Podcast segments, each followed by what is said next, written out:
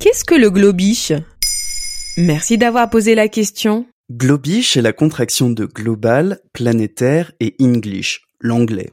Il renvoie à une version simplifiée de l'anglais que parlent entre eux des gens dont ce n'est pas la langue maternelle, un moyen de se comprendre partout sur la planète, mais aussi un danger pour les autres langues, à commencer par l'anglais lui-même.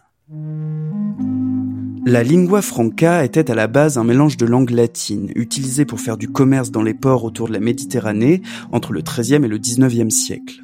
Mais aujourd'hui, la lingua franca, celle qui permet d'échanger à travers la planète, est sans contexte l'anglais, ou une sorte d'anglais, Certains parlent d'anglais simplifié, les anglo-saxons d'English as a lingua franca, et d'autres l'appellent le globish.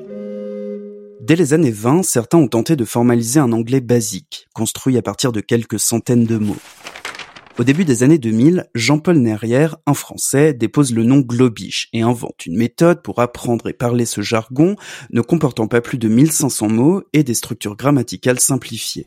With 1500 of the most common words of English, you can say all you need or want. Maybe not perfectly, but understandably.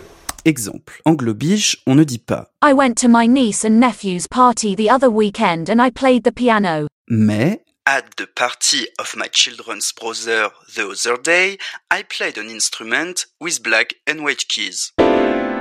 Selon le secteur professionnel dans lequel on travaille, il peut être judicieux d'apprendre le vocabulaire spécifique à un métier. Et l'accent alors? Il faut le travailler, non pas pour sonner anglais, mais simplement pour être compris. D'après Jean-Paul Nerrière, le globish se parle lentement, il faut articuler, les phrases doivent être courtes et il faut éviter les notes d'humour ou les expressions trop difficiles à comprendre et retenir. Et est-ce qu'il y a une académie globish Non, le globish se construit selon les lieux et les gens.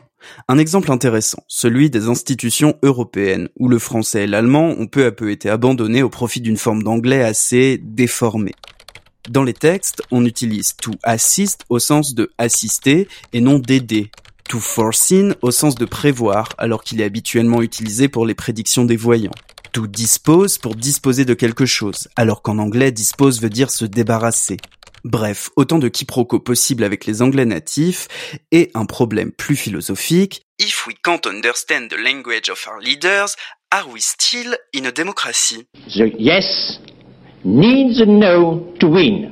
Again the no. Bref, le globish est un jargon qui évolue, dans lequel on injecte des éléments d'autres langues et qui permet à des milliards de personnes d'échanger à travers la planète pour le travail ou les loisirs. Ah mais c'est aussi de l'impérialisme linguistique. En effet, certains craignent qu'un pseudo-anglais finisse par remplacer toutes les autres langues, tout en altérant la pureté et la beauté de la langue anglaise. À l'exemple de la philosophe Barbara Cassin, qui rappelle que la langue n'est pas qu'une affaire de communication. Donc, parlons tous, non pas anglais, mais globish. Si la langue n'est que un moyen de communiquer, alors une langue unique nous suffit. Ça, c'est un appauvrissement terrible. Voilà ce qu'est le globish. Maintenant, vous savez. En moins de 3 minutes, nous répondons à votre question. Que voulez-vous savoir? Posez vos questions en commentaire sur les plateformes audio et sur le compte Twitter de Maintenant, vous savez.